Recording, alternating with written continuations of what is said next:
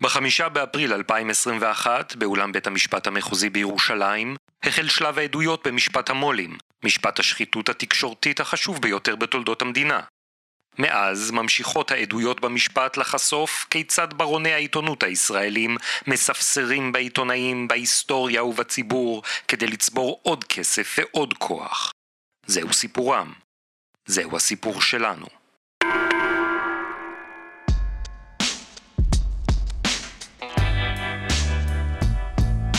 עיתונאי כלכליסט תומר גנון חושף פרשת NSO במשטרת ישראל, מצייץ בחשבון הטוויטר שלו. ולמי שחשש לרגע שאנחנו הולכים לקפל את העסק רק כי יש מי שמעקם את האף או קצת נובח או שאנחנו משותקים מפחד אז שיסתכל הבוקר בשער כלכליסט לא הלכנו לשום מקום ולגבי יועצי התקשורת המתלהמים, הבוטים והעיתונאים שגויסו נגד חקירה אמיתית ומקיפה מרצונם החופשי או כי אכלו מכף ידם של מי שמנסים לקעקע את האמינות שלנו אני מבין שקשה, תתרגלו אנחנו ננהל את הפרסומים כמו שאנחנו נחליט. בפוקר הזה מול המדינה, הקלפים יישלפו רק כשנחליט שזה הרגע הנכון. סיכנתי את שמי הטוב לא בגלל תמימות, רק כי בדקתי את העובדות.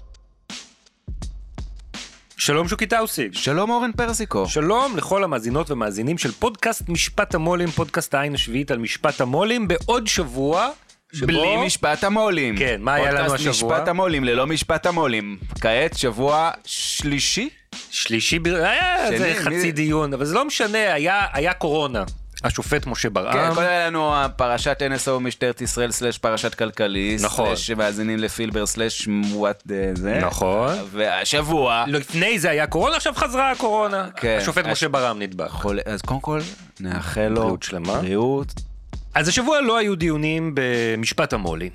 מה כן קרה? מה כן קרה? אתה שמעת את הביטחון של אותו תומר גנון, אה, עיתונאי כלכליסט, כפי שהמחיז אותו אחד שוקי טאוסיג? אתה שמעת באיזה ביטחון הוא דיבר על הממצאים של התחקיר שלו? חבל על הזמן, גם אנחנו בחרנו ציוץ אחד, היה סדרה של ציוצים, אה, אין, אין, כאילו... הוא במשחק הפוקר מה זה, היד שלו קפוצה כמו בשיר של יהודה עמיחי. כנראה שיש לו שם רואל פלאש, אבל בכל מקרה זה היה ב-17 לפברואר. הסדרת ציוצים הזו. ואנחנו עכשיו מקליטים? ב-24 בפברואר, שבוע אחרי. בינתיים, באמצע, ב-21 בפברואר, צוות הבדיקה של עורכת הדין אה, עמית מררי פרסם את מסקנות הביניים. המשנה ל... היועצת המשפטית החדשה. המשנה לעניינים פליליים של היועצת, זהו. נכון, שמונתה לבדוק את כל הפרשה הזאת, הם פרסמו... עם איש שב"כ ואיש מוסד, והם הלכו גם ל-NSO. פרסמו ממצאי ביניים. אוקיי. הם בדקו את הטענות של כלכליסט לגבי אותם רשימה, אותה רשימה של 20 וכמה שמות. זאת אומרת, יש להם כתב הסמכה לבדוק את כל הפעילות של המערכת. והם יעשו את זה. אבל זה רק ביולי. בינתיים הם בדקו את הטענות... את השמות הספציפיים ש... שהיו. נכון. גם אלה שכלכליסט פרסמו וגם אלה שהם לא אומרים את זה במפורש, אבל גם כנראה אלה שיואב יצחק פרסמו עם הרשימה המורחבת. כאילו כל השמות הספציפיים שעלתה טענה. שריגלו אחריהם שלא כדין, ומסקנת צוות מררי... מה הם מצאו? מררי מצאו שהכל היה בסדר. הכל היה בסדר, נו כן. בבקשה, אפשר לסגור את הבאסטה. הם מצאו, הם אמרו, בדקנו את כל השמות שפרסמו בתקשורת. כן. הם לא אמרו מה ומי ואיזה שמות, אני חייב להעיר שבאופן כללי, הכל אצלם מאוד עמום בנוגע לפרטים, וזה לא בסדר. אבל הם אומרים הממצאים שלנו העלו שלא היו, לא היה שום שימוש בפגסוס לגבי כל השמות שפורסמו בתקשורת, כן. חוץ משניים.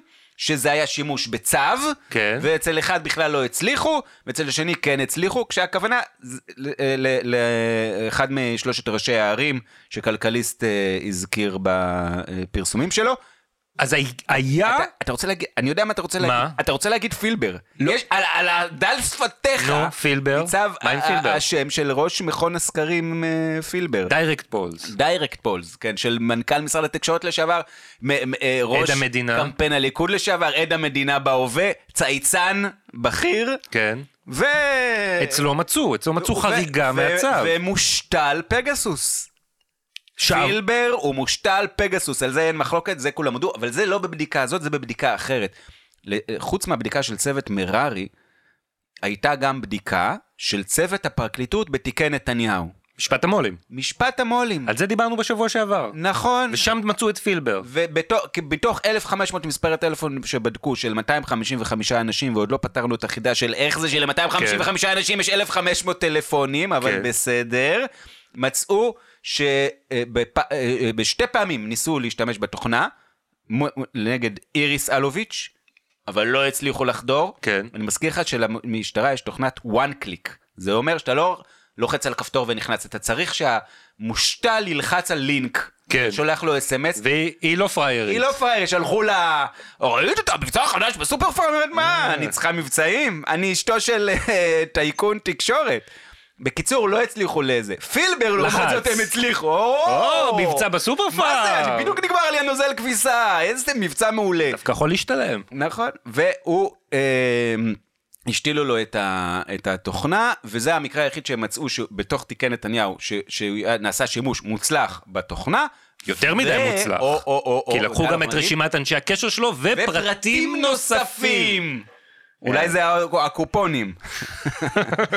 וזה היה בחריגה מהצו. הם אומרים, אמנם הצו היה לתקופה של כחודש, היה מותר להם להאזין, אבל ההאזנה הייתה רק למשך יממה, נדמה לי 25 שעות.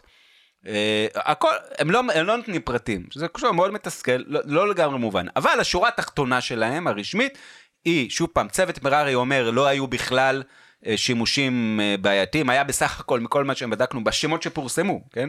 היו אה, שתי האזנות, שאחת מהן רק הצליחה, וצוות אה, תיקי, הפרקליטות בתיקי נתניהו אומר, היו רק שתי האזנות, אחת מהן הצליחה, ושם באמת היה, שאבו פרטים חורגים מה, מה, מההיתר שהתיר אה, הצו.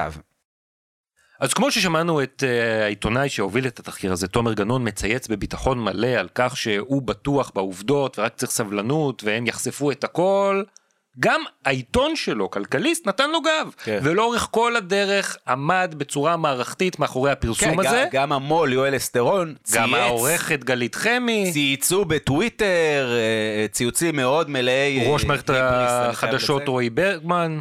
נכון, הוא, כל, כל, בקיצור, היה חזית של uh, כלכליסט מאוד מאוד בטוחה בעצמה, שהם, הם, האמת איתם, הם, אבל הם לא יכולים לחשוף את המקורות. והשבוע, אחרי שצוות מררי פרסם את אה, ממצאי הביניים שלו, תוך כמה שעות, כלכליסט, במשפט קטן אחד, למעשה אומרים, אנחנו חוזרים בנו.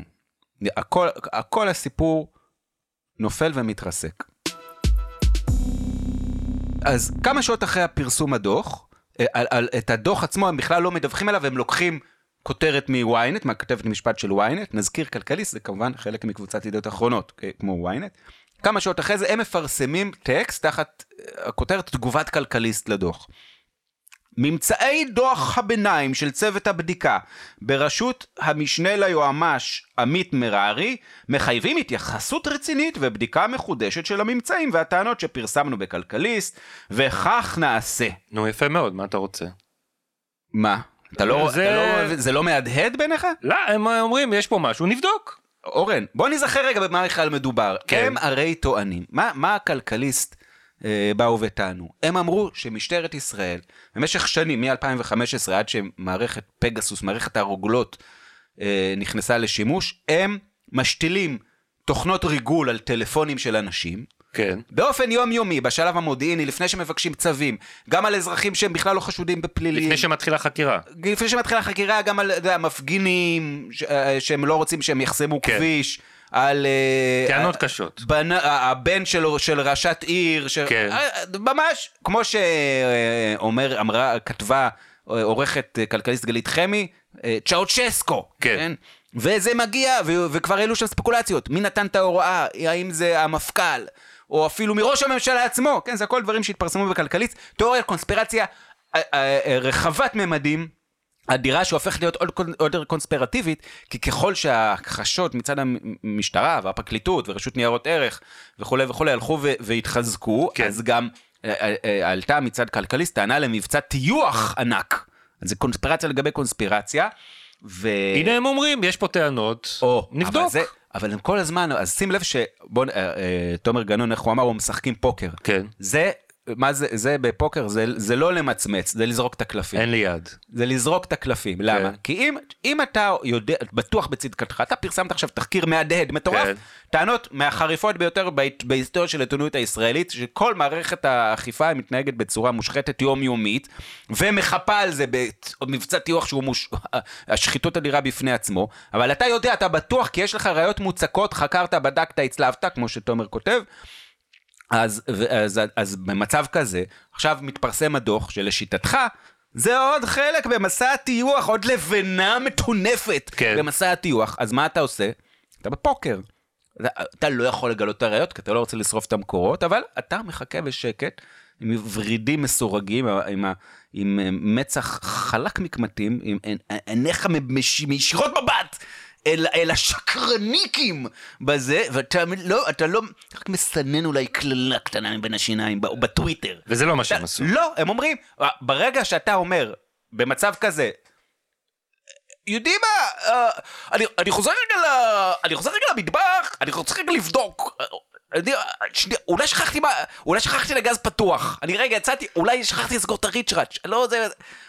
כאילו, אל, בן אדם, אנחנו כבר חודש בתוך הפרשה, כן? אתם גלגלתם את המדינה ב- ב- בהולה-הופ פעמיים, מה, עכשיו אתם חוזרים לבדוק?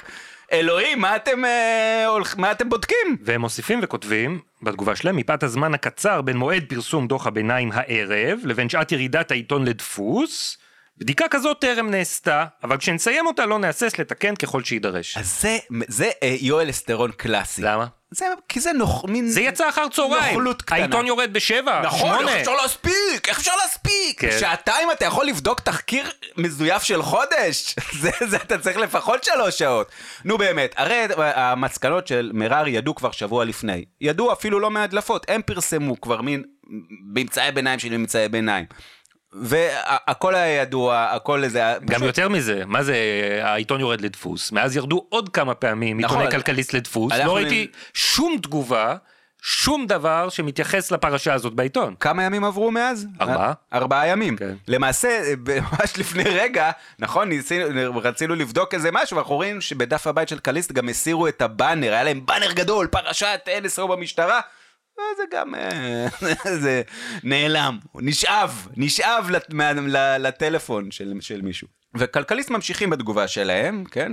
תגובת כלכליסט, אומרים ככה, בה בעת, כן. אך בה, ב- מה זה בה בעת? בה בעת? זאת אומרת, באותו זמן שבו אנחנו למעשה אומרים ש... מודים אה, בפעם אה, הראשונה או, רגע, אנחנו שפישרנו, צריכים כן. לבדוק שעל מה שעכשיו חודש טרחנו אולי בעצם, אנחנו כן. צריכים לבדוק את עצמנו, בה בעת, כן. דוח הביניים מאמת באופן מוחלט את חשיפת כלכליסט. מוחלט! רגע, איזו חשיפה? או, אה, זהו, אה, אה, אה, זה- איזו חשיפה. ולפיה המשטרה משתמשת ברוגלות התקפיות סופר פולשניות להדבקת טלפונים של אזרחים. שמע, זה חתיכת חשיפה. בסדר, אבל אם הם היו מסתפקים בחשיפה הזאת, כולם היו מריעים להם, אחרי יומיים הכל היה נשכח, אבל באמת חשיפה חשובה, וזה היה מ- מפרנס אחרי זה במשך שבועיים שלמים דיונים של חוקרי אקדמיה חשובים בפני עצמם, ובטח היה מוקמת, אה, מוק- הייתה מוקמת ו- ועדה, ועדה, תקים לא ועדה. ועדת חקירה, אלא ועדה בוועדת חוקה, ועדת ביטחון פנים, ועדה זה, והיו באמת... אה, מ- חושבים איך להסדיר את זה. כן, שזה, ובאמת היה, היו מורידים בפניהם את הכובע, מעט האנשים שמתעניינים בזה, וזה מאוד חשוב. גם ההמשך, אומרים, חשיפה לפיה המשטרה משתמשת ברוגלות, וגם שהצווים שניתנו להאזנת סתר לא מעניקים סמכות חוקית להפעלת רוגלות כאלה, ויש צורך בתיקון משמעותי של החוק. אז... אז זה גם אם, אם הם היו מגלים את הבעייתיות הזאת בחוק, זה גם כל הכבוד להם. הם לא היו צריכים להוסיף על זה את התיאוריית קונספירציה המטורפת שהם לא יכולים להוכיח. אגב, שים לב שגם המשפט הזה הוא מנ- מניפולטיבי. למה? כי אומרים ככה, הצווים שניתנו ניתנו להאזנת הסתר לא מעניקים סמכות חוקית להפעלת רוגלות כאלה. זה לא נכון. יש, במשך שבע שנים ניתנים צווים.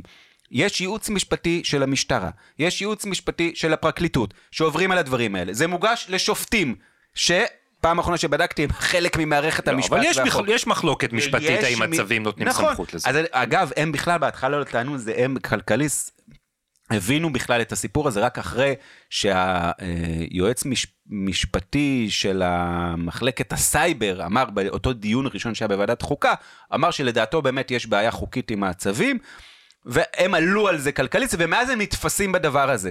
אבל זה בכלל לא הייתה הטענה שלהם. מהרגע הראשון בכלל, הטענה שלהם לא הייתה שיש איזשהו פלפול משפטי, שחוק האזנות סתר מ-79 שתוקן ב-95 הוא לא מתאים אה, למציאות הטכנולוגית של ימינו, וצו חדירה בין מחשבים הוא רק אם יש תפיסה פיזית. ו... כבר העיניים שלנו מזדגגות. בסדר, הרי זה לא מה שהם אמרו. הם אמרו משהו שלא גורם לעיניים להתערפל, אלא לשערות להיסמר. אמרו, בכלל אין צווים! ועושים, מתנהגים כמו צ'אוססקו. אז... הם פה מנסים להשתמש בדוח הזה כדי להגיד, בכל זאת צדקנו. אבל זה שונה מאוד ממה שהם עשו אחרי הדוח של הפרקליטות במשפט המו"לים, שגם כן הגיע למסקנה די דומה, שלא הייתה כמעט אה, בעיה ולא היו חריגות. נכון, למוח... שם, שמה, בניגוד למררה שלא מצא כלום גורנישט, אפס גמור, בצוות אה, של תיקי נתניהו מצאו אה, באמת בעיה אחת. ולמחרת כלכליסט יצאו בכותרת ראשית, הפרקליטות מודה, המשטרה שאבה מידע מהטלפון הנייד של פילבר בניגוד לחוק, איפה מח"ש? אז צריך, שוב פעם, זה, זה פשוט, זה פשוט, אין מילה אחרת, זה פשוט נוכלות. זה פשוט התנהגות של נוכלים. למה? אתם טענתם שהמשטרה באופן שיטתי, יומיומי, ככה הם כותבים, בא, בא השוטר לסייבר, קוראים לו נניח משה, הוא אומר לו, משה, תחדיר לי את הרוגלה לטלפון של ההוא, הוא לא בא לי טוב בעין. הבנתי שהוא מושחת. ככה כל יום, כל יום בא מישהו למשה, הוא אומר לו, תשים לי פגסוס על הראשת עיר הזאת, ת, תעקד לי את המפגין הזה, אני רוצה לדעת עם מי הוא נפגש ב Grindr. תבדוק לי את ה Booking שלו אם אה, יש לו פילגש, אני רוצה ללכת לסחוט אותו. זה היה התיאור שלהם ללא כחל וסרק. מכל זה, מה מצאו? שים לב, שב-25 שעות שנכנסו על פי צו לטלפון של שלמה פילבר, התוכנה התנהגה לא כמו שהיא אמורה להתנהג, ושאבה יותר פרטי ממה שמותר, והם נשארו, לפי הודעתם, שעל זה גם כלכליסט נסמכים, לפי זה, גרסה רשמית. ואותם פרטים נשמרו שם במחשב, ואף אחד לא ראה אותם, אף, הם לא הועברו ליחידה החוקרת. אז שוב, הפרקליטות זה... מודה, המשטרה שאבה מידע מהטלפון הנייד של פילבר בניגוד לחוק, איפה מח"ש? כן, זה מעניין. איך, אתה קורא כאן בצד, יש איפה מח"ש.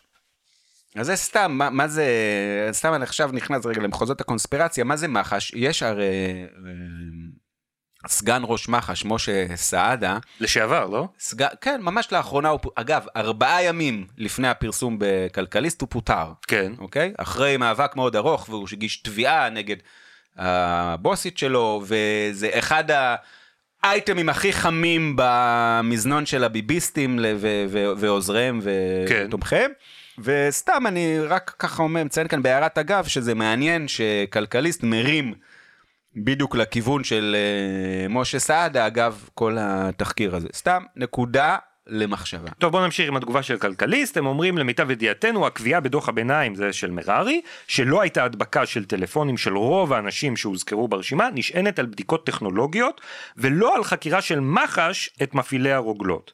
על פניו נראה כי הצוות הסתמך במסקנותיו על חומרים שהועברו עליו מהמשטרה ומחברת NSO. מה הבעיה? יפה. מה, מה, אז מה הם רומזים? מה רומז לנו כאן יואל סטרון? מו"ל כלכליסט. מו"ל כלכליסט. כן. כן. גם סתם רגע בעיה, מה זה מו"ל כלכליסט? הוא לא מו"ל, המו"ל, כאילו הבעלים של כלכליסט זה נוני מוזס. נאשם כן? מספר 4 במשפט המו"לים. נאשם מספר במשפט המו"לים שלא מתקיים. כן. יואל אסטרון הוא כאילו העורך על, כי יש עורכת ראשית. גלית ל... חמי. גלית חמי, לכלכליסט, והוא מין כזה, מה שאולי אפשר, יותר מתאים לקרוא לו העורך האחראי, אבל הוא, אבל הוא רצה תואר יותר מפוצץ.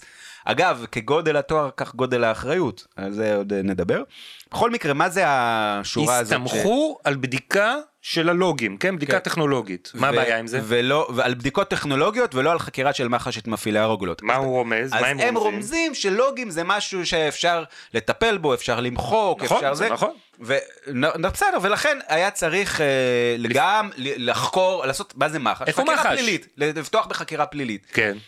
אבל, מה, מה מאוד מאוד מעניין?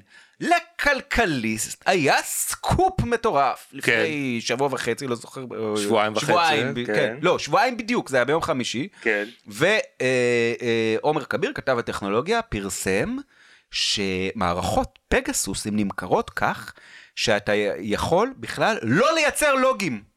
שמלכתחילה הם לא טירוף. נוצרים. אתה, כן, אתה אומר, אתה, בא, בא, משה בא, אוקיי, אמרו לו ללכת לעקוב, השוטר יש לו, הוא אומר, תעקוב לי אחרי אשתי, משה, אני רוצה כן, רגע זה. אשתו, הוא בא, בגריינדר. הוא בא, זה, הוא בא, עכשיו, לפני שהוא לוחץ על הכפתור הזה עם, עם הציור של פגסוס, כן, כן, עם ומפעיל את ה- לפני שהוא לוחץ על הכפתור האדום הגדול, אז הוא לוחץ, יש לפני יד זה כפתור ירוק קטן, הוא לוחץ, ואז אין לוגים.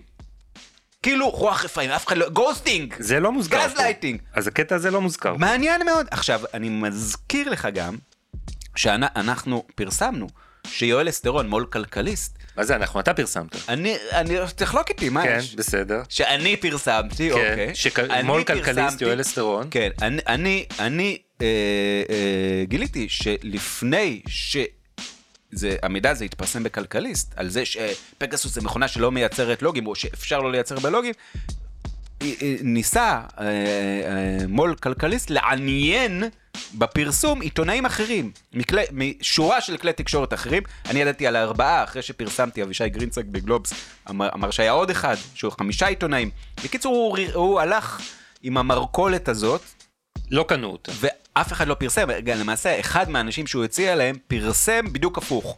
אמר שזה לא נכון. שאין- ואז זה יצא בכלכליסט. ואז זה יצא בכלכליסט גם בצורה מעניינת, בלי שביקשו תגובה, שזה אה, לא אופייני. ועכשיו הם לא מזכירים את זה. ועכשיו, כשהנה הגיע כאילו הרגע, ובדקו, והלכו ללוגים, ויותר מזה, הם גם מסבירים שם, בנקודה המעניינת בדוח של צוות מררי, הם אומרים משהו מעניין, יש איזה אה, מנגנון, אה, איך קוראים לזה? פייל סייף? כן. אה, יש את המחשב אצל, ביחידה של הסייבר, ושם יש לוגים, אבל כמו שזה זה נכון שלוגים אפשר למחוק. כן. אפשר להתעסק, אם מישהו רוצה, אם מישהו עבריין, כן, הוא יכול כן. להסתיר עקבות. או אפילו נניח נשפע, לא יודע מה, נשפך לו הקפה על הלוגים. למשה. אוקיי? למשה נשפך הקפה על הלוגים, אני לא יודע מה. אז חוץ מזה, יש עוד מחשב, כן, עוד שר, או, או שרת, כן. שבו נשמרים אותם הלוגים,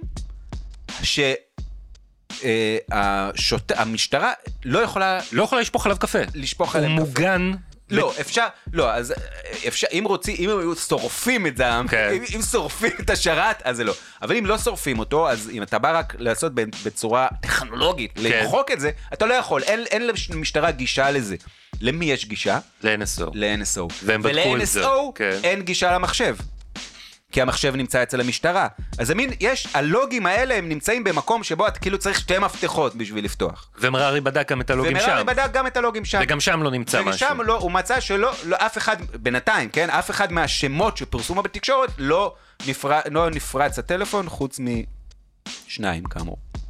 בקיצור, אה, יש כאן עוד דוגמה לזה שכלכליסט הם אה, מנסים לטייח את אה, דרכם החוצה מהסיפור, מנסים למכור את זה לכלי תקשורת אחרים, הם לא מפרסמים את זה כי זה לא נכון. כלכליסט עצמם מפרסמים את זה, ועכשיו אתה רואה גם שגם זה פתאום נשכח. כשהגיעה העת להשתמש בזה, הם יכולים לנופ... לנופף בזה, אז הם, אה, זה, זה, הפרסום הזה נעלם.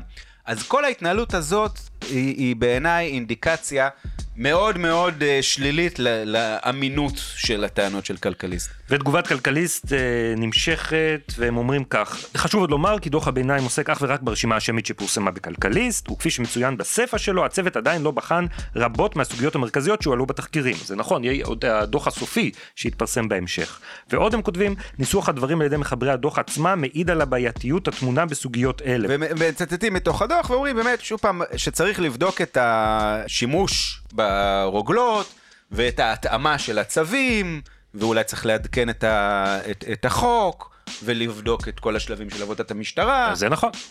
כן, זה, זה נכון, ויופי, וחשוב, ובאמת, כל הכבוד. אה, אגב, בלי ציניות, כל הכבוד לתומר גנון, שחשף את החשיפה הזאת.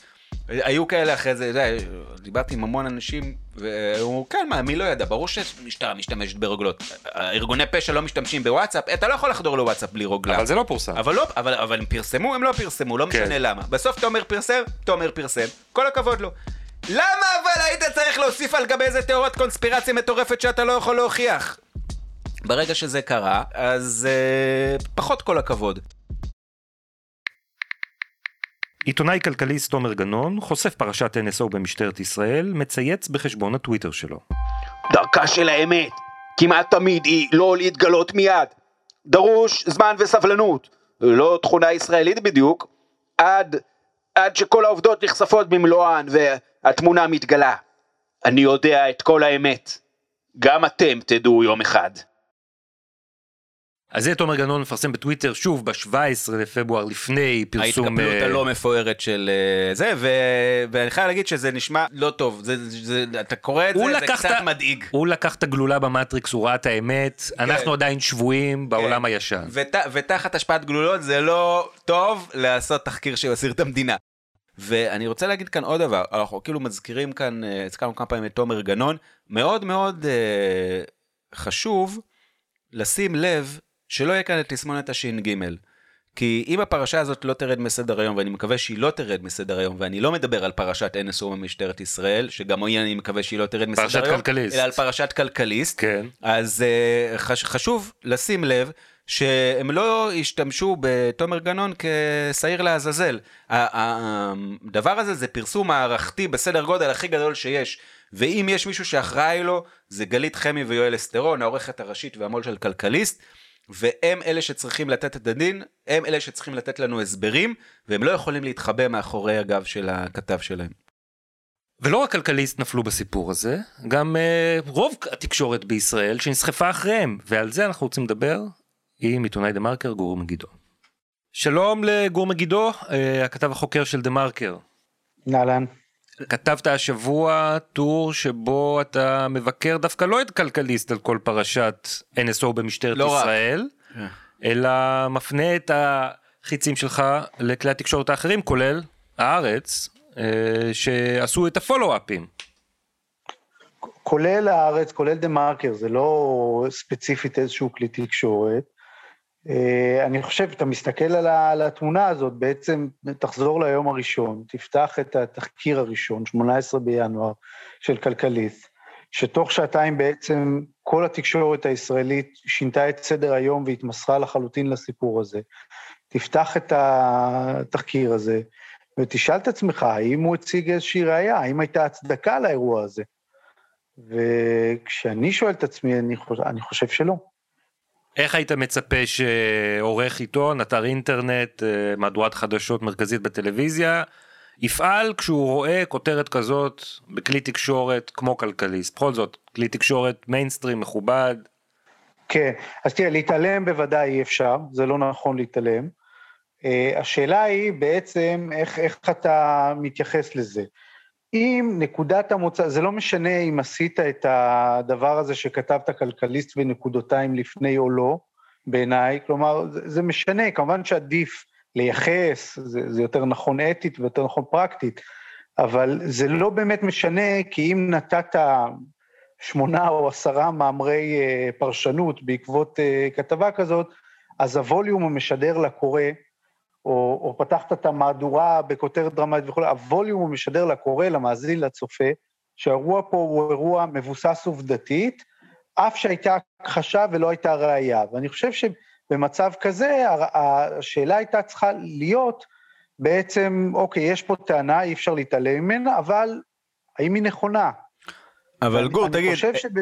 אין, אין איזה חזקת, אה, חזקת תקינות, מה שנקרא, חזקת כשרות, אה, כלכליסט, עם כל זה שאני חושב, שגם אורן חושב, והעין השביעית כותבת כבר אה, 15 שנה שזה עיתון מושחת ובעייתי, אבל, אבל עדיין זה עיתון מרכזי בעיתונות הישראלית, שאנחנו מחזיקים ממנו גם בחזקת התקינות וגם ב-common sense, שהוא לא הולך למרוח כותרת ראשית מפוצצת עם טענות כל כך חמורות, כשהוא יודע שהן כוזבות, כי אחרת זה הכל אבל- יתפוצץ לו לא, בפרצוף. קודם כל, אני, אני אגיד לך מה, אני, אני ניסיוני בתחקירים, אה, הוא שהכחשה גורפת היא נורה אדומה. עכשיו, אם אתה רואה אה, הכחשה גורפת, אתה חוזר למקור שלך ואתה בודק את עצמך 700 פעם. עכשיו, כשאני רואה כתבה בלי עובדות מול הכחשה גורפת, הדבר הזה הוא אצלי מעורר סימני שאלה. כשאני, בכלל כשאני רואה כתבה בלי עובדות, איך שהכתבה הזו הייתה אה, כתובה ב- ביום הראשון, אני כבר שם חשבתי שיש בעיה, זה גם היה בשיח הפנימי בינינו בתוך המערכת. אה, דעתי לא לחלוטין נשמעה באותו בוקר, אגב, כלומר, אה, היו אנשים שחשבו, אבל תראה, יש לו מידע פנימי, יש לו מידע מתוך המערכות, הוא יודע על חטיבת הסיגינט, הוא יודע מי הקים, מי זה, זה נכון, זה הכל היה נכון. אה, אבל עדיין, לגוף הטענות הרעילות ביותר לא היו ראיות, וכשאתה נתקל בזה, תראה, גם יש פה איזה משהו, אתה אומר, יש חזקת תקינות לעיתונות, אבל יש גם הכחשה. אז כאילו המשטרה מראש אתה מניח שהיא שקרנית, והעיתון מראש אתה מניח שהוא דובר אמת. עכשיו, לא, עכשיו, היו גם אנשים שטענו שהמשטרה התפתלה, אני חושב שאתה מסתכל על זה בצורת רשומון, תלך אחורה ותבדוק, המשטרה לא כל כך התפתלה, היא פשוט עשתה עבודת דוברות נוראית. אבל uh, תחקיר ללא שום הוכחה מול הכחשה גורפת, אני חושב שצריך לדווח עליו, אבל צריך להראות, לא לכתוב כלכליסט נקודתיים וכאילו הדברים הם עובדות, אלא לכתוב שאלו טענות, ושהטענות האלה מוכחשות. ולשים את זה בעמוד 7 בצד, או בדקה עשירית במהדורת החדשות? אפשר לשים את זה בעמוד אחד, אפשר לפתוח עם זה את המהדורה, אבל אם המהדורה עוסקת בזה נניח רבע שעה, והעיתון עוסק בזה שלושה ארבעה עמודים מתוך אה, הקונטרס המרכזי, אז המסר הוא שזה נכון. המסר הוא שזה בעצם נכון. ואז, עכשיו, כל מה שאני אומר לא היה נכון, אם בתוך הכתבה הזו היו ציטוטים בין גורמים במשטרה, עם שמות ספציפיים ועם תאריכים ספציפיים, עם מיילים פנימיים, או איזשהו משהו מהעולם הזה. אם היו דברים כאלה, הייתי אומר, חבר'ה, פה הוצגו ראיות, לא הייתי צריך לראות את המיילים עצמם, כן הייתי נותן לעיתון את החזקה שאם הוא מצטט מייל אה, פנימי עם תאריך אה, ואומר שהמייל בידיו, אז זה בידיו. לא הייתי מטיל בזה שנייה ספק. מרגע שהדבר הזה לא קרה, וגם הזהות של האנשים היא לא נמסרה, אי אפשר להגיד מפגין בבלפור, מי המפגין? למה לא להגיד, אתה יודע מה, במפגין עוד היה תירוץ בגלל הסחיטה הזאת שתיארו שמה. אבל כתבו שלושה ראשי ערים, למה לא להגיד מי שלושה ראשי ערים? אני זוכר ממש היו לי ויכוחים אה, בתוך המערכת, אמרתי, זה לא הגיוני, למה הוא לא אומר?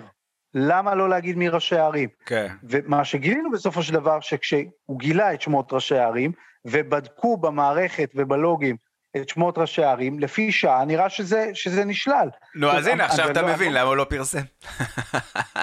גם, אני מצטער, אבל הוא גם ממש כתב את זה בעצמו. כן. שהוא לא פרסם כי הוא חשש שה, שהממצאים יישללו, אז אני... אז כן. או שאתה מאמין בחומר, או שאתה לא מאמין, מאמין לא בחומר. מאמין.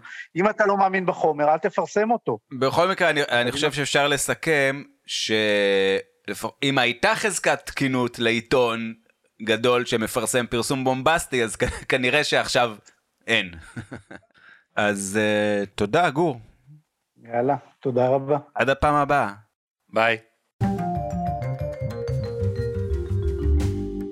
אוקיי, אז, נכון להיום, עדיין רב הנסתר על הגלוי. כן, אנחנו עדיין מחכים שתומר אה, יחזור מערבות הטוויטר ויפרסם שער בכלכליסט עם צילום של משה חודר לטלפון של הבן של מרים פיירברג או של המפגינים הזה. אבל בוא נגיד אה, שהסיכויים שזה יקרה נראים כרגע לא גבוהים.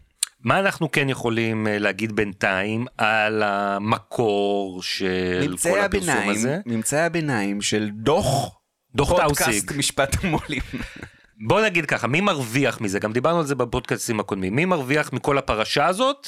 ואולי בזה אפשר להבין מי הניע את כל המהלך הזה. יפה, אז תראה, יש שלל תיאוריות אה, קונספירציה בפני עצמן, אה, והיה לנו כאן דיון פנימי במערכת. והחלטנו שלא, אה, שזה לא בסדר, לא, לא נתגיד עם כל השמות וכל הפרטים וכל הזה, אנחנו לא, לא, לא נשדר את זה. זה, לא, זה לא אחראי. בכל זאת... אבל בוא ניתן highlights. אה, כן, כותרות. כן, קודם כל שני הגורמים כמובן שקשורים לפרשה הזאת, זה מצד אחד חברת NSO. שרוצה להכשיר את אה, שמה. שהיא נמצאת במשבר קיומי. היא כן. אחרי שורה של תחקירים מ-2017, מתפרסמים עוד ועוד ועוד תחקירים שהגיעו לשיא לפני איזה חצי שנה בתחקיר של Forbidden Stories, על רשימה ענקית של עיתונאים ופעילי זכויות אדם ומ- ומבקרי שלטון וכולי וכולי בכל העולם שהשתמשו נגדם ב-NSO. משרד הסחר האמריקאי הכניס אותם לרשימה השחורה. הם על סף התפרקות, הם על סף הם. בחובות, והנה בעקבות הפרסום הזה יש דיונים בכנסת איך אפשר להכשיר את השימוש כן. בתוכנה שלהם. זה, הדבר הזה, לכאורה, ברגע שזה התפרסם, זה היה נראה כמו עוד איזשהו פרסום שלילי נגד כלכליסט, זה עוד השחיר אותם. נגד NSO. נגד, אה, סליחה, נגד... מה זה, פרויד, אתה... לא, נגד NSO. כן. ששוב פעם, הנה, באותו תיוג, תוכנת הריגול האפלולית כן. שפוגעת בפרטיות, בפרטיות שלכם. אבל ככל שהתקדם הזמן, ובמיוחד אחרי הטוויסט, שהתברר שזה כנראה הכל קשקוש, התיאוריות קונספירציה של כלכליסט, אז NSO כאן ברווח מטורף. למה? כי הם מצטיירים עכשיו כמי שאומרים, בואו נלך אליהם בשביל לברר את האמת. נכון. הם אלה, הם שומרי האמת, שומרי החותם. לא, המשטרה לא מאמינים להם, אבל נלך ל-NSO לשאול אותם. וגם עכשיו, מה עושה המדינה? הרי כשעשו להם סנקציות בארצות הברית, הם, NSO אמרו למדינה, בואו תעזרו לנו, הרי תכלס אנחנו זרוע של המדינה, אנחנו לא זזים בלי אישור שלכם. והמדינה התנערה מהם ולמעשה זרקה אותם עכשיו היא. מחבקת אותם, גם אומרים, תסדיר את השימוש אי בהם, אפשר, אי אפשר בלי NSO. גם אפשר תמשיך את? החוזים שבהם אנחנו משלמים להם כדי לעזור למשטרה לרגל אחרי חשודים. כן, 50 מיליון שקל נדמה לי התפרסם שעד עכשיו אה, שילמו על סייבר. ה-NSO, יש להם כאן עוד גם רווח מאוד גדול. הרי מי שיצר כל הזמן את הסחף נגדם זה העיתונות. והם כל הזמן טענו, הדובר הבעייתי שלהם, כל הזמן אמר, מה פתאום, זה הכל שקרים שתופרים עלינו. ואנחנו אמרנו, לא, מה, אנחנו מאמינים לניו יורק טיימס, לא ל-NSO או ל- למי- לא, לגרדיאן. לא סייענו לפגוע בעיתונאי ההוא ולא בפעיל זכויות האדם ההוא ואנחנו בשליטה על הכל ואל תאמינו לכל כן, הדיווחים. ובלה בלה בלה, והנה עכשיו הם יכולים להגיד, הנה תראו, גם פרסמו פרסום, והכל התברר כקשקוש אחד מוחלט. אוקיי. זה גם עזרה מאוד גדולה לנרטיב של NSO. אז זה NSO. מהצד השני, מהצד השני יש לנו את ראש ממשלתנו לשעבר, בנימין נתניהו. נאשם מספר אחת במשפט נאשם המו"לים, מספר אחד. ואת הבעלה ארנון נוני. מוזס, ו- כן, נאשם מספר ארבע. והמו"ל האמיתי של אה, כלכליסט. שמה הם מרוויחים? אז קודם כל באופן מאוד ברור ומיידי, איך, איך, איך אמר אה, עורך דין בועז בן צור לארנון מילצ'ן, אנחנו אה, ממהרים לאט. כן. המשפט הזה. כן. אז אנחנו כבר כמה, אה, שבועיים וחצי כבר אין משפט. אז נכון, עכשיו זה כאילו בגלל הקורונה, אבל גם אם לא היה קורונה לשופט הנכבד, אז בכל מקרה הרי הם ביקשו לטעון טיעונים בעל פה בעניין פילבר, וזה זה היה מתעכב עוד שבוע בטוח.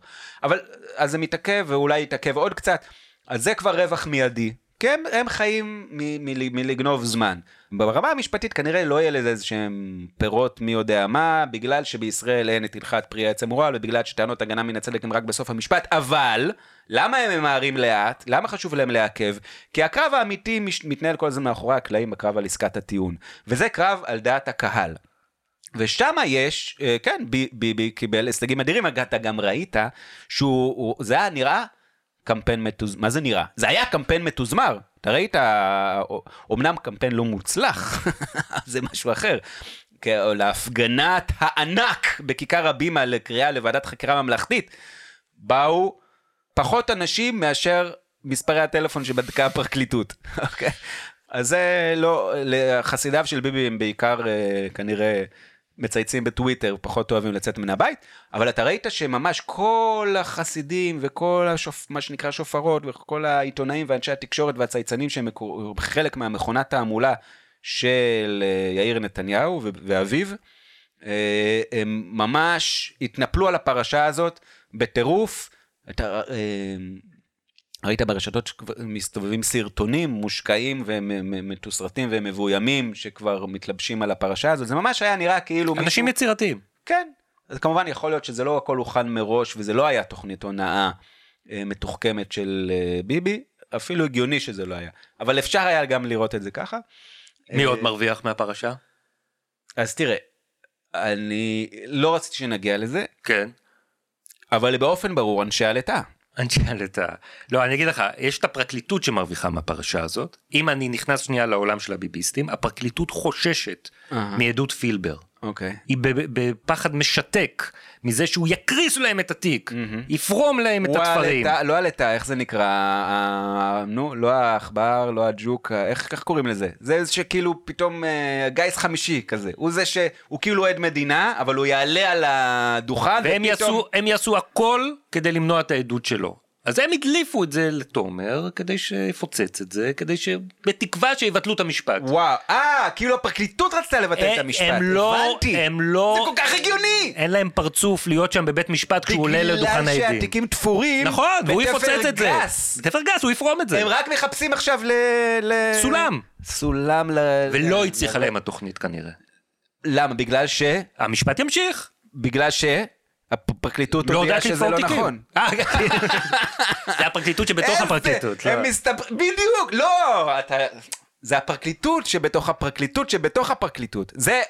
זה הבעיה, אתה מבין? ה deep state, הוא הולך כל כך עמוק, כן. שהוא הוא פוגש בעצמו שוב, ומתוקף האופי המחורבן שלו, הוא מתחיל להילחם באינטרסים של עצמו. אתה יודע מי הראשון בעיתונות המיינסטרימית בישראל שיצא בכותרת גדולה נגד התחקיר של כלכליסט? גור מגידו? בן כספית. בן כספית! בן כספית במעריב. הפובליציסט הבכיר של מעריב הוא הראשון שהטיל ספק בתחקיר של אה, תומר גנון? כן, וזה מעניין כי יש לו... רגע, מה, מה הוא כתב? מה היה זה? אז מיד אחרי שבכלכליסט נקבו בשמות, בכל השמות של האנשים שכביכול נפלו קורבן לרוגלת אה, NSO, וגם במעריב כתבו חקירה, צריך לחקור. חקירה עכשיו! למחרת, כותרת ראשית במעריב, בן כספית, איפה הראיות? על מנת שיהיה אפשר לפתוח בוועדת חקירה, וכדי שנוכל לדרוש הסברים מהמשטרה, נדרשים בכלכליסט להציג לפחות בדל של הוכחה לתחקיר שפרסמו. עם, אה, בפונט מוצלל, עם סימן שאלה גדול, ב, זה נראה לי פונט אה, 372. איפה הראיות? עכשיו, כן, מעניין שבן כספית נדרש לשאלה הזאת. כן. הוא מבין דבר או שניים בזה, אורן. למה? הוא מבין, הוא מבין את החשיבות של ראיות. כי בשנת 1999, כספית פרסם במעריב סקופ! מטורף. כותרת ענקית, היועץ המשפטי בודק פרשה של תפירת תיק וסחיטת שופט בכיר. חשיפה מאת בן כספית. מדובר בפרשה שבה לפי החשד הפלילה חבורה של קציני משטרה אזרח מצפון הארץ תוך שימוש בשופט שהיה נתון לסחיטתם. מקור משפטי בכיר, הפרשה הזאת תזעזע את המדינה! בפרשה קשורים גם עורכי דין ואנשי עסקים ידועים. והכי חשוב מבחינת המקור, רובינשטיין שוקל משפט חוזר לאזרח. מי זה אותו אזרח? מי? זה עבריין בשם יחיא מוחנה, שאחרי זה גם נכנס לכלא בגלל הפרשה הזאת בדיוק, שהסתבר שהוא פשוט נתן או הציג או, או אמר לכספית שיש לו ערימה של מסמכים מזויפים. לא אמר מזויפים. נכון, הוא לא, הוא, שכח, הוא לא אמר את זה, אז כספית לא ידע, מה אתה רוצה? בקיצור, עוד- זה היה פרשה אה, אה, מרכזית וחשובה. כששאלתי היסטוריונים של העיתונות, אמרתי להם, היה עוד פלופ כזה בסדר גודל של פרשת כלכליסט, הוא יחיא מוחנה. עוד פרשה שבה בן כספית מעורב עד צוואר, ובמרכזה רק אל תגיד, מסמך רק, מזויף, רק אל תגיד, רק אל תגיד, הרפז! לא! פרשת הרפז! הפרשה המשעממת בתולדות העיתונות הישראלית, אה, במסגרתה קרב אגו בין שני אנשים נפוחים, גבי אשכנזי ואהוד ברק, ש- שההיבריס והשחצנות והצרות העין והקינה שלהם אה, הסעירו שמונה עיתונאים בערך. אבל, אבל, אבל זה לא במרכז של הפרשה, זה ברקע של הפרשה. במרכז זה מסמך שאחרי זה התברר התחיל. כמזויף. זה, אגב, אתה זוכר שגם אל, אלינו הגיע, שיש איזה מסמך שגלנט, שאז אה, התמודד על תפקיד הרמטכ"ל, הוא יש, אה, אה, הלך ליחצן, והוא אמר לו תוכנית אסטרטגית איך להכפיש את המועמדים האחרים. ובסופו של דבר המסמך הזה הגיע לאמנון אברמוביץ' ולרוני דניאל בחדשות ערוץ 2, והם פרסמו את זה, מסמך גלנט. מסמך גלנט. ככה זה התחיל. כן. אחרי זה זה הפך למסמך הרפז, כשהתברר שהמסמך היה מזויף. כן, די, די מהר התברר שזה מזויף, לדעתי זה לקח, כבר למחרת, כמו עם פרשת אוחנה. רגע, בהתחלה אברמוביץ' אמר, מקור אמין ופורה מזה שלושה עשורים, העביר לי את המסמך.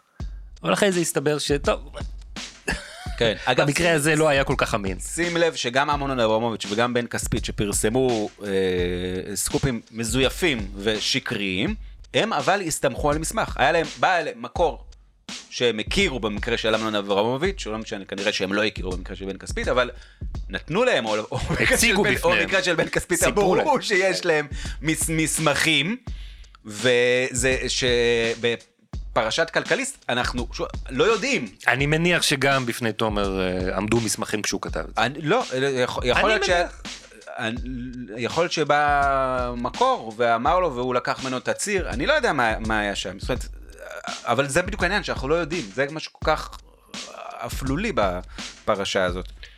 פרשה מסדר גודל אחר, וצריך ללכת עוד יותר אחורה בהיסטוריה כדי למצוא אותה, 1982, הנורה שתאיר את כל רמת גן. סיפור מדהים, אתה ראיינת לפני עשור את אה, אלישע שפיגלמן, העיתונאי שפרסם את הפרשה המוזרה הזאת, מה, מה היה שם בדיוק? סיפור גדול שעשוי היה להזניק את אה, כדור הארץ להיסטוריה חלופית לחלוטין מזו שבה אנחנו נמצאים כעת. שר הכלכלה דאז יעקב מרידור מביא סיפור מדהים, נורה אחת, טכנולוגיה חדשה שאפשר דרכה באמצעות האנרגיה שצריכה היום להדליק נורה אחת, היא תוכל להאיר את כל רמת גן. את כל רמת גן. ואלישע שפיגלמן שהיה ראש הדסק הכלכלי בערוץ אחד ברשות השידור, שזה היה בימים שערוץ אחד היה המונופול השידורים בישראל. סיפר בריאיון איתנו שדני ברמן הוא הממציא של הטכנולוגיה הזאת, אמר לו אני אתן לך את הסיפור הזה אבל היו לו כמה תנאים. הוא הסיע אותו כשהוא והצוות צילום שלו מכוסה עיניים לביקור במעבדה הסודית של הניסויים. והראה לו איך המכשיר הזה עובד, וגם הראה לו כביכול ראיות לזה שהוא קיבל כבר חמישה מיליון דולר מבנק בלונדון לפיתוח של ההמצאה. והוא החתים אותו על הסכם סודיות חריג, שאומר שהוא יכול להחליט מתי הכתבה תשודר, ושאסור לו להזכיר את שמו, וככה שפיגלמן רץ עם הדבר הזה ושידר את הכתבה בלי להזכיר אפילו ברמז מי הממציא. אבל מיד אחרי שהכתבה שודרה, התקשר לשפיגלמן הגיאולוג יוסי לנגוצקי, ושאל אותו, תגיד, הממציא הוא במקרה אדם בשם דני ברמן? תגיד, זה דני במקרה זה הרמאי? זה הנוכל הזה, אה, שפיגלמן תפס את הראש והבין שעבדו עליו. וואלה. אגב, אותו שפיל או שפיל דומה העביר אה, גם אה, ממציא מדבקת הפלא. אתה זוכר את הסיפור הזה? שגם אז כלכליסט נפלו בזה, אבל גם כלכליסט וגם דה מרקר. גלובס, אגב, ניצלו אז מהתרמית הזאת בגלל שהם היו עיתון ערב. אז אז הם היה להם עוד כמה שעות לבדוק, והמדבקה שתמנע את מחלות הלב או משהו כזה, שזה שוב פעם גם איזה נוכל מכר ל- לעיתונות הכלכלית, הם הצליחו ולא לא, לא לפרסם את זה, בדקו עוד, עוד כמה שעות ופרסמו כבר את זה שכנראה זה לא נכון. היו לנו עוד כמה פלופים אה, בעיתונות הישראלית, היו לנו בלי סוף פלופים, אבל כמה זכורים. נניח אה, היה את אה, מהדורת הפרידה בחדשות 10 מיעקב אלון. זה היה מהדורה מאוד חגיגית וזה, הוא היה המגיש הראשי. הוא היה המגיש הראשי והם נפרדו ממנו, ודווקא במהדורה החגיגית הזאת שעשו סביבה הרבה טררם, כן. הכתבת סיוון כהן בחרה לשחזר אגדה אורבנית עתיקה מהתקשורת האמריקאית על ילדה שנחטפה בדיסני וורלד. שזה כמובן לא היה ולא נברא, ולא היה צריך בשביל זה מסמכים מזויפים, וזה פשוט, היה צריך לעשות גוגל. אבל כנראה הם היו עסוקים בחגיגה ולא לא עשו את הגוגל. טוב, כמובן יש את השרוף. אתה, אתה זוכר את פרשת צינוביץ'. השרוף. כן, שזה שעטף את עצמו בתחבושות והיה על השער של שבע ימים בתור הזמר השרוף וזה. בשבע ימים גם פרסם את, ה, את הפלופ ה- ה- האחר, הפחות זכור, של הסטנדאפיסטית הבדואית. הסטנדאפיסטית הבדואית הראשונה. כן, שזה סטנדאפיסטית שהיא דווקא לא בדואית, אלא יהו- יהודייה. פאטמה ווארדי היא לא בדואית, זה שם ערבי? נכון, מסתבר שלא קוראים לה פאטמה ווארדי, וזה היה מהטלה. אה, גילה צימרמן. ההטלה של גילה צימרמן ושל מושיק תימור, שזה דמות שהיא הריצה, והם כזה חצי עבדו על הכתב, צחי כהן, כתב של שבע ימים. המסכן אחרי זה אה, שילם במשרתו, הוא פוטר מהעיתון. הוא תבע אחרי זה גם את תימור ואת צימרמן, והוא הפסיד גם בתביעה. עכשיו, לדעתי, ולא עשיתי על זה מחקר מקיף, כן. אבל ממה שאני זוכר, ממה שניסיתי לראות מה כתבנו בעבר וכולי, זה המקרה היחיד שבו עיתונאי שילם על כך שהוא פרסם שקר. שזה די מדהים. כי, כי זה עניין רציני, כמו סטנדאפיסטית בדואית, זה לא פרשת הרפז, זה לא סחיטה של שופט. כן, זה, בדברים החשובים צריך לתת דין וחשבון. אז בקיצור, אם uh, עוברים, ויש יש עוד הרבה דוגמאות, חבל שאין לנו, באמת היינו יכולים עכשיו עוד שעתיים רק להביא את, ה, את הברווזים והפלופים והשקרים ש... המצחיקים שהתפרסמו בעיתונות הישראלית, אה, ב... אה, לפחות מאז קום המדינה, כן, לא, חייב, לא בדקנו את דואר היום. דואר היום חבל על הזמן. בטח שם היה... איתמר בן אבי זה היה... כן, זה היה בטח ליצנויות, חבל על הזמן. בכל אופן, אגב, כולל, אתה זוכר שהתפרסם, אני זוכר שהתפרסם באנרג'י סקופ, מה קורה, מה קורה לחמאה שמשאירים אותה מחוץ למקרר. כן. שמו סרטון של שלוש שעות. אנחנו צוחקים, רגע, אני רוצה להגיד משהו, אנחנו צוחקים הרבה על פלופים ועל חמאה מחוץ למקרר. הפרסום של תומר גנון, המילה האחרונה עדיין לא נאמרה. כמו שאמרנו קודם בפרק, חלק מזה התברר כנכון וכפרסום חשוב, ועוד לא בטוח שזה ברווז באותו קנה מידה כמו הדברים האחרים. כן, אבל אני חושב שזה כבר 99 אחוז בטוח, או, או לא משנה, 78 אחוז, אבל לא, לא, בלי להיכנס לספקולציות ולהימורים. אם פתאום ישלפו איזושהי ראייה חותכת, וזה מה שהם לא עשו עד עכשיו, ואם היו יכולים לעשות כנראה, היו עושים, אבל כל, כל עוד זה, זה לא קורה, ושימי לב שיכול להיות גם שאנחנו נישאר במצב המעורפל הזה. כלכליסט, אנחנו כבר רואים שמה שהם הולכים לעשות זה, זה להגיד, אה, מה? מי? אנחנו אמרנו? זה כאילו הולכים לנסות להעלים את כל הסיפור.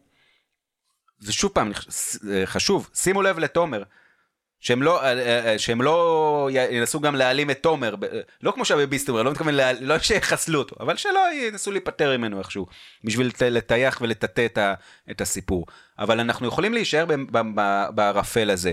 ו, ולכן כן חשוב לי להגיד, למרות, דווקא בגלל שאנחנו בערפל, שהסקירה הזאת כן מלמדת אותנו משהו, שאנחנו מסתכלים אחורה, באמת אי אפשר למצוא טענות בכזה סדר גודל, טענות מערכתיות, זה לא שאמרו על שופט אחד או על איזה, אה, טענה שכל המערכת מתנהלת באופן עברייני, ועוד מטייחת את זה באופן עברייני אחרי זה.